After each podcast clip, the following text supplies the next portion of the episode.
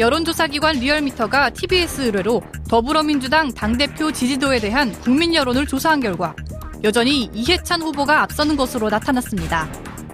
민주당 당원조사에서 이해찬 후보는 38.5%, 김진표 후보 28.7%, 송영길 후보는 18.3%로 집계됐습니다. 한편 문재인 대통령의 8월 3주차 국정수행평가를 집계한 결과 긍정 55.6%, 부정 39.1%로 나타났습니다. 국민연금 개편 논란과 안희정 전 충남지사의 무죄 판결이 정부와 여당에 대한 불신감을 올렸다는 분석입니다. 각종 이슈에 대한 여론을 분석하는 시간, 두 전문가와 함께 민심의 향방을 짚어봅니다. 이슈파이터 3부 이어가겠습니다. 매주 목요일에는 TBS 의뢰로 여론조사 전문기관 리얼미터가 국정 지지율 그리고 주요 현안에 대한 여론조사 결과를 알려드리고 있는데요. 함께 하실 두 분의 전문가 소개하겠습니다. 박시영 윈지코리아 컨설팅 부대표 자리하셨습니다. 어서 오십시오. 네, 반갑습니다. 네, 잘 지내셨죠? 네. 휴가 네. 잘 다녀오셨습니까? 아, 그럼요. 네. 네. 또 가고 싶습니다. 거기 시, 원하던가요 어, 제가 말레이시아 갔다 왔는데요. 네. 저녁 되면은 한 25에서 28도. 와. 바람도 선선하고 대체로 네. 바닷가니까. 음. 음. 저 소개시켜드리고 하시죠. 네? 아, 소개시켜주시고 하시죠. 아, 까먹었습니다. 예. 권순정 리얼미터 조사분석실장 나오셨습니다. 네, 휴가 잘 예. 다녀오셨습니까? 아니 많이 넣으셨어. 네? 굉장히 많이 넣으셨어요. 제가 보기엔 대표를 밀어내고 이 자리에 앉을 것 같아요. 고정 아닙니까? 이제? 사실상 고정이 된 것 같아요. 네. 아닙니다. 대타입니다. 이제 대타 그만하시고 고정으로 네. 거듭나시죠. 편안해지고 있습니다. 어, 점점. 그러니까 네. 스튜디오를 내 집처럼 네. 곧 조만간 이 자리도 앉으실 것 같다는 그런 불안감이 엄습하고 있습니다. 싫습니다. 아, 제가 똑바로 하겠습니다. 자, 우선 대통령 지지율 보겠습니다. 네, 대통령 지지율 계속 떨어지고 있죠. 55.6%가 나왔습니다. 아이고, 50%대 예. 중반이면 사실상 저는 이제 그 이른바 골드락스 지지율이 그 50, 55 프로대라고 네. 생각하는데 그 정도 선으로 떨어졌습니다. 근데 좀 눈여겨볼 지점이 진보층이 상당폭 이탈했습니다. 역시 민주당도 마찬가지인데요. 음. 보통 이전에 박근혜 정부 때 봤, 을때 네. 박근혜 정부의 그 국정 지지율이 50% 선을 유지를 했을 때 네. 핵심 지지층인 보수층이 네. 그때도 80%대를 계속 유지를 하더라고요. 음. 근데 지금 50% 했을 때 중반이잖아요. 네. 근데 지금 5% 포인트 정도 하락을 해서 70%대 중반으로 진보층에서 떨어졌어요. 좀 이 부분이 좀 눈여겨 볼 만하고요. 네. 아무래도 지금 지난주에 대통령 지지율 하락에 대한 보도가 엄청나게 많았잖아요. 뭐 이 부분들은 주요 그 하락의 소스는 아니지만 그 소스들을 강화시켜주는 좀 편성 효과가 좀 계속 있다라고 저는 음. 보고요. 아무래도 화요일 날 많이 빠졌습니다. 화요일이요? 화요일 날 뭐가 있었죠? 무슨 일이 있었죠? 월요일 날 이제 국민연금 개편 논란이 있었고 화요일 날이 아니죠. 아니죠. 예, 무죄 판결이 있었죠. 그렇죠. 예, 제 지인의 그 SNS 담벼락이라든지 이런 부분들이 음. 쭉 보니까 무죄 판결 이 자체가 그 자체의 논란에 머무르는 것이 아니라 현 정부의 개혁성 후퇴 이런 여러 가지 어떤 이슈까지 연결이 되도, 되고 있더라고요. 음. 그래서 개혁성 후퇴 때문에 그러니까 이 이슈가 이제 개혁성 후퇴 논란을 정폭시켜서 네. 떨어졌다라고 얘기는 음. 하기는 힘들지만 네. 전반적으로 이 그 안희정 무죄 그 판결 이 자체가 네. 정부 여당에 대한 불신감을 증가시킨 것은 음. 사실인 것 같다. 그건 네. 좀 억울한 거 아닌가요? 네. 법관이 판결한 것들 그렇죠. 가지고 제가 무슨 뭐 대통령이나 정부에 네.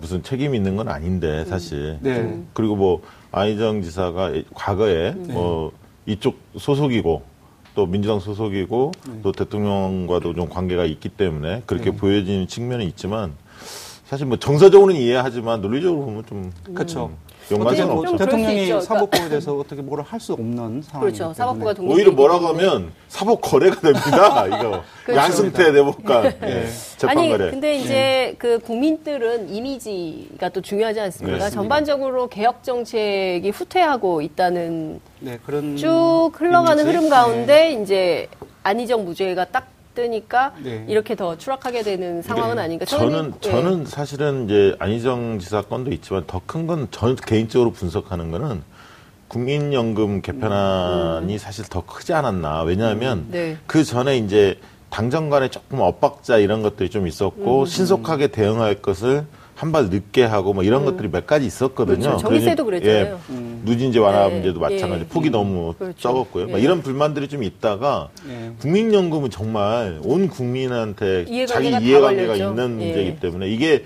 사실은 그걸 발표가 되면서 사실 언론이 확정된 안도 아닌데 사실 자문위원회에서 거론됐던 안을 그냥 기정사실화하는 것처럼 사실은 사람들한테 알려졌단 말이에요. 조선일보가 그러니까 10일 새벽 3시에 보도했어요. 예, 저는 상당히 의도성이 있다고 봅니다. 이제 네. 그러다 보니까 정부가 우왕좌왕해서 뭐 일요일 날 음.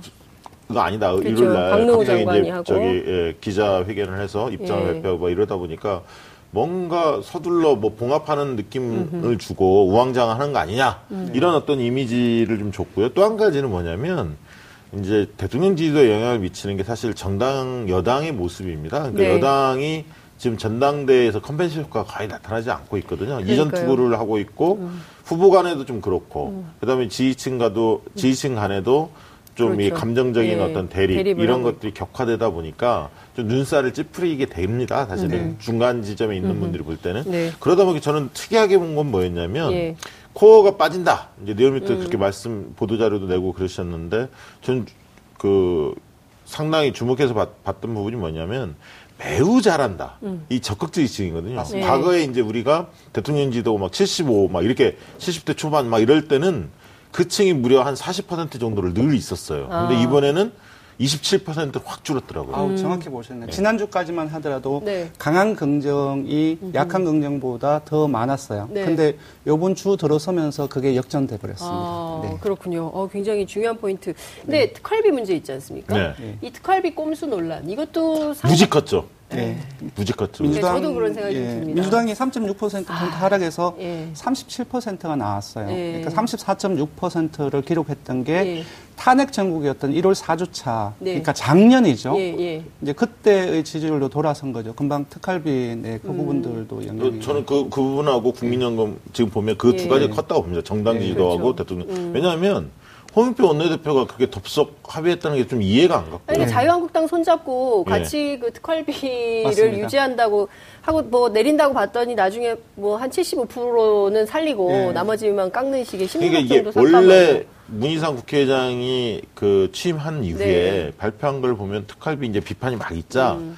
절반 정도로 줄이는 거를 검토하는 네. 느낌으로 초, 며칠 한 일주일 전인가 열흘 전인가 이런 느낌의 네. 어, 언질이 있었어요 사실은 네. 그 뒤로도 계속 비판이 고조돼서 뭔가 좀 정신을 차리겠구나 네. 홍영표 원내대표가 네. 그랬더니 덜컥 이상하게 합의한 겁니다 그러니까요. 정말 그거는 민주당 지지층으로부터 정말 혼란스러움을 주는 그렇죠.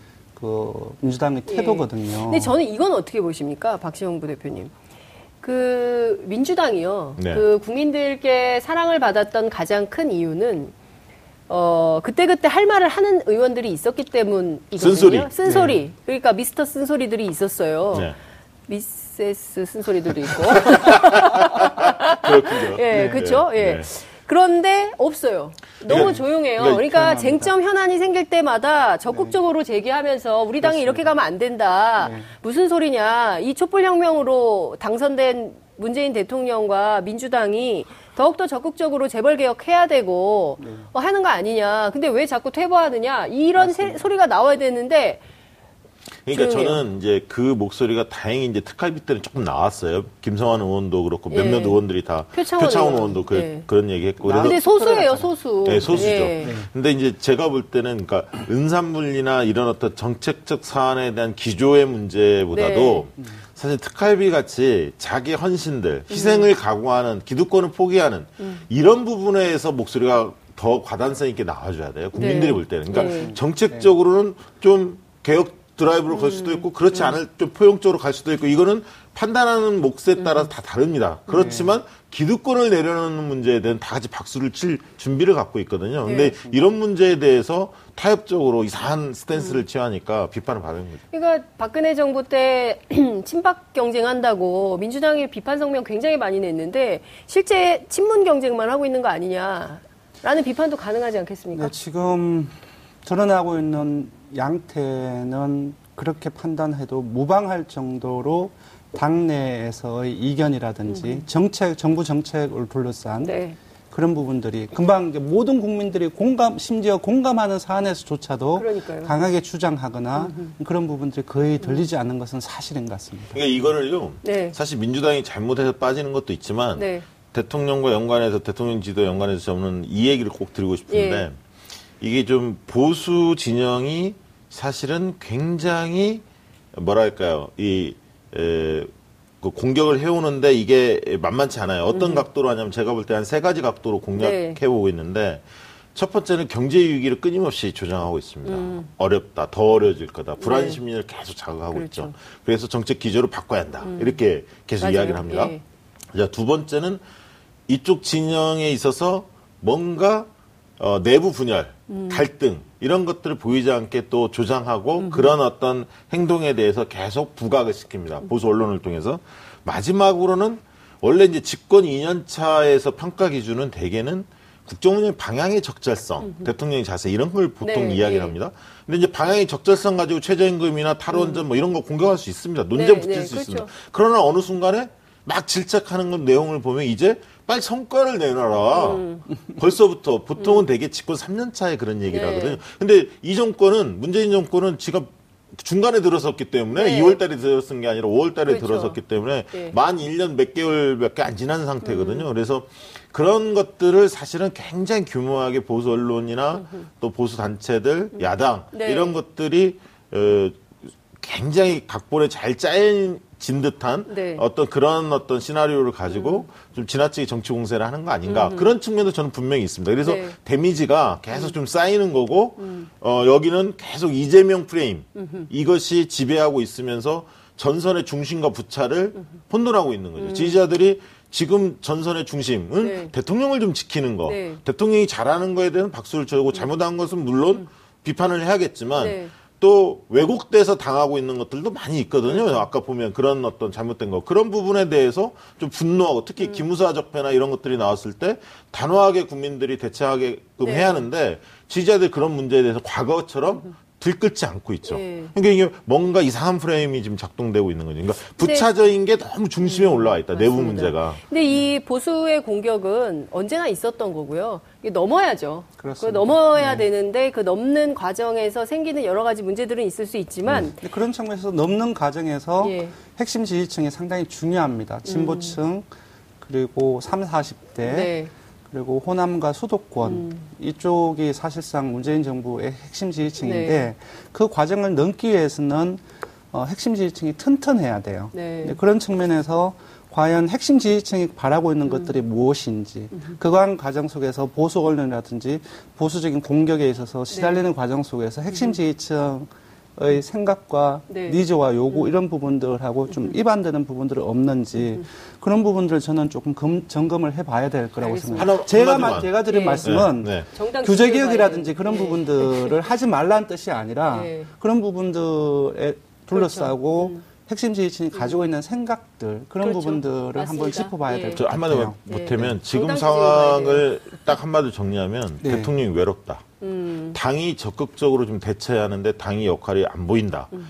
적배 세력들의 바로도 있고요. 당이 실수하는, 아니, 그러니까 정부가 잘못하는 것도 분명히 있죠. 음. 그런데 이런 어떤 관료들의 저항도 있는 것 같고요. 그렇죠. 개혁에 대해서. 네. 이런 부분들을 컨트롤 해줘야 할 어, 음. 단위가 바로 당입니다. 같이 당정, 해야죠, 같이. 당과 정부가 예. 협의해서 예. 뚫고 나가는데 당의 그렇죠. 역할을 못 하고 예. 있죠. 그래서 예. 대통령을 외롭게 만드는 당, 음흠. 이 당이 좀 정신을 차려야 할 것 같습니다. 네. 지금 여야정 상설협의체를 가동하기로 어, 합의했다는 속보가 나와 있습니다. 분기별로 한 번 하고요. 11월 달에 첫 번째 회의를 연다고 하는데 예, 우선 민주 어, 저기 전반적으로 정당 지지도를 보고 네. 요 얘기 같이 묶어서 하겠습니다. 예, 민주당이 37%가 네. 나왔고요. 예, 40%대에서 처음으로 떨어졌습니다. 네. 한국당이 오래간만에 20%대를 음. 넘었습니다. 20.1%를 기록했고요.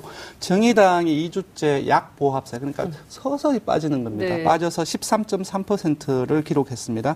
바른미래당이 어, 민주당이 떨어진 것보다는 어, 좀 폭이 적지만 오른 것 중에서는 가장 많이 올랐습니다. 네. 오랜만에 2.2%포인트 상승해서 7.7%가 나왔는데요. 음. 김관영 의원을 중심으로 해서 네. 특, 그, 특활비 폐지 예. 이 부분들이 네. 상당히 어필을 하지 않았나 싶고요. 예. 평화당은 2.7%가 나왔습니다. 그렇군요. 이게 이제 자유한국당 오른 거 보면 네. 역시 조용하면 오릅니다.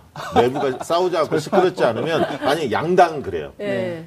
지지 기반이 확고하게 어느 정도 있는 정도. 소수 정당은 그렇지 않은데 음. 그러면 오히려 안 싸우면 여기는 존재감이 없을 수도 있지만 큰 네, 정당들은 되게 네. 내부 문제가 시끄러울수록 지지도는 음. 빠집니다. 그렇군요. 그러니까 아무래도 김정준 아, 김정준 비대, 비대위가 홍준표 대표 리더십과 차별하는 데는 성공을 하고 있고 금방 네. 말씀하시는 것처럼 홍준표 리더십에 있었던 사실 친박과 비박의 갈등들이 상당히 계속적으로 일어났었거든요.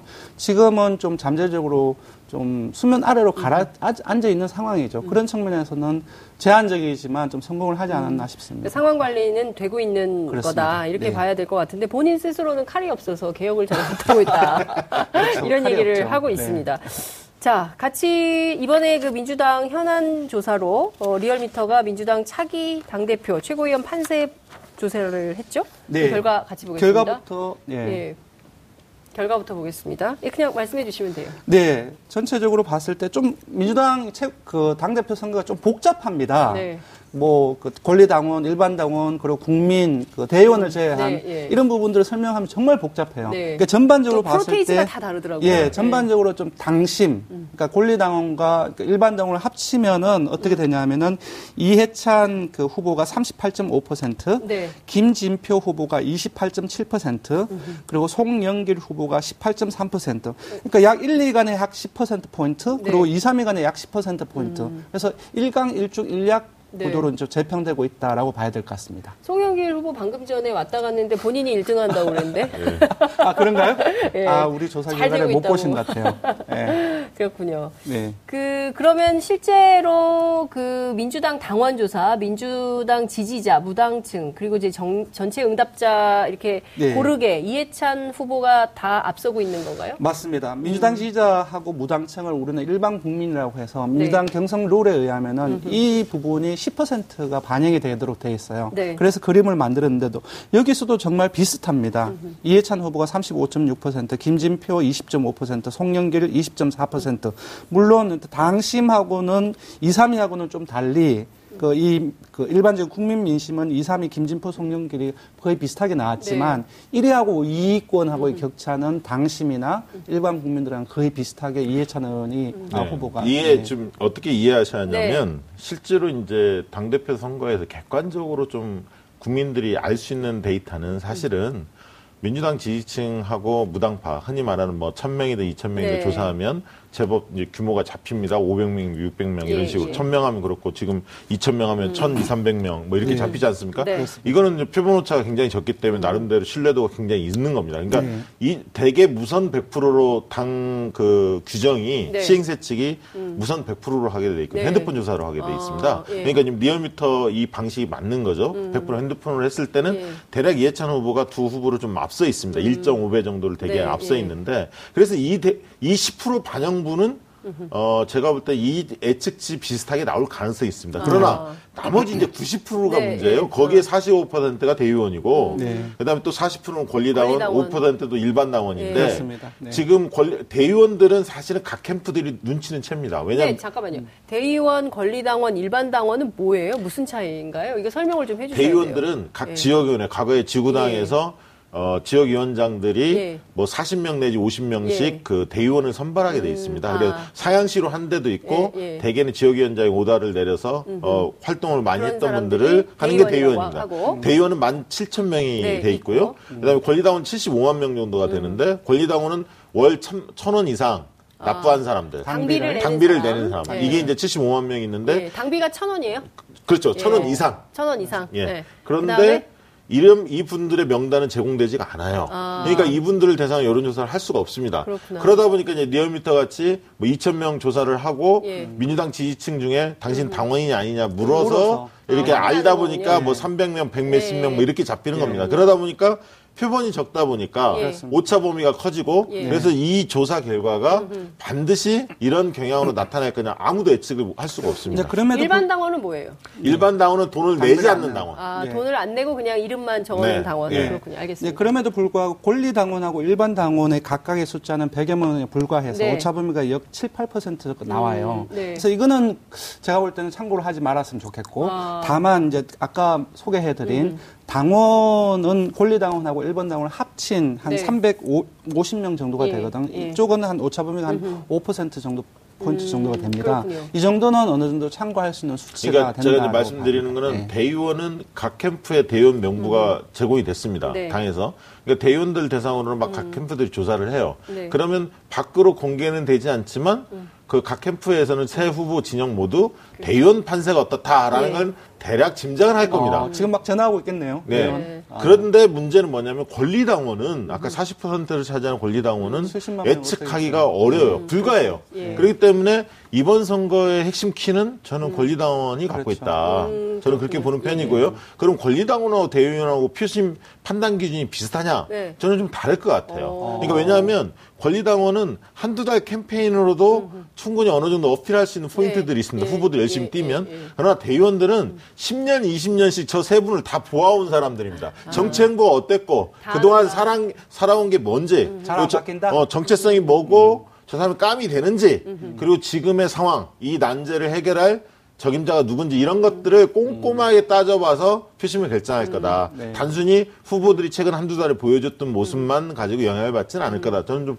그렇게 보는 편입니다. 근데 이제 네. 사실 국민들이 정부 여당에 큰 관심을 갖는 이유는 결국에는 개혁 드라이브거든요. 얼마만큼의 어, 개혁 정책들을 성과 있게 밀어가느냐. 그러니까 그동안 정경유착해서 모든 걸 재벌 대기업에게 몰아주는 정치 시스템을 완전히 바꿔내고 그리고 그 쿠데타 모의하고 이런 그 군인들에 네. 대해서 과감하게 적폐청산을 네. 하고 그 다음에 좀, 좀 합의가 덜 된 국민연금 사안 같은 경우는 진짜 까놓고 우리가 네. 1988년에 전두환 정권이 만든 이, 이 연금 제도를 우리가 어떻게 바꿀 거냐. 교육 제도도 마찬가지고요. 좀 이렇게 해서 예. 국민적 동의가 맞습니다. 구해지는 내용들에 대해서 예. 적극적으로 사회적 대화가 필요한 거예요. 근데 예. 국회의원들도 그렇고 다 네. 조용히 있으니까 대통령만 움직이니까 아까, 국민들이 보기에는 예. 너무 답답한 거죠. 문재인 대통령이 외롭습니다. 맞습니다. 제가 그 얘기 말씀드렸는데 예. 대통령 측근 같아요. 문재인 대통령 외롭다고 했잖아요. 예. 그러니까 지금 문재인 대통령 중심으로 해서 청와대나 정부만 움직이고 있지 예.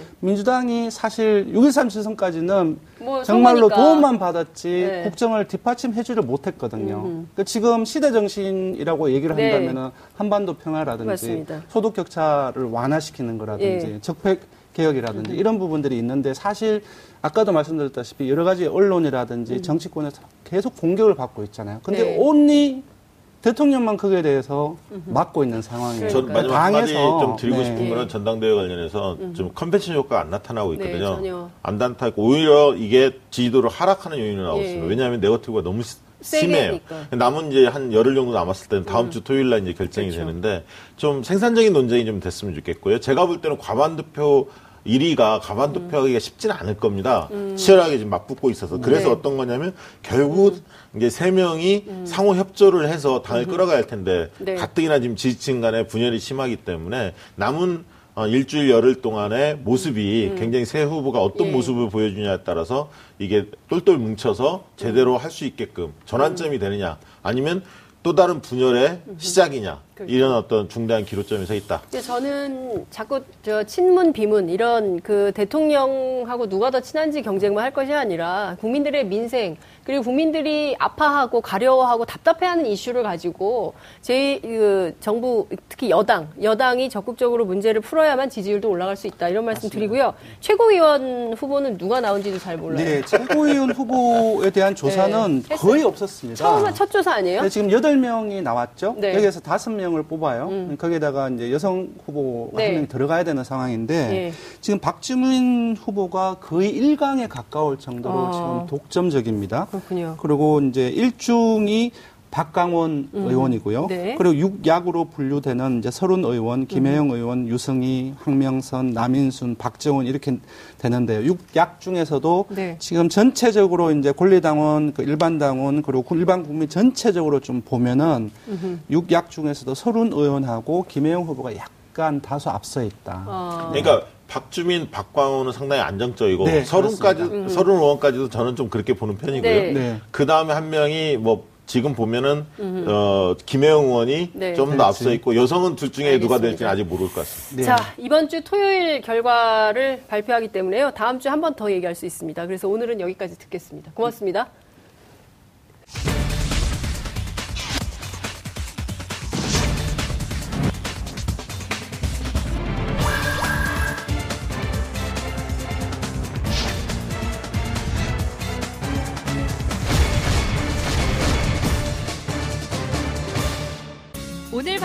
좋았나요? 방송에 대한 응원 이렇게 표현해주세요. 다운로드하기, 댓글 달기, 구독하기, 하트 주기.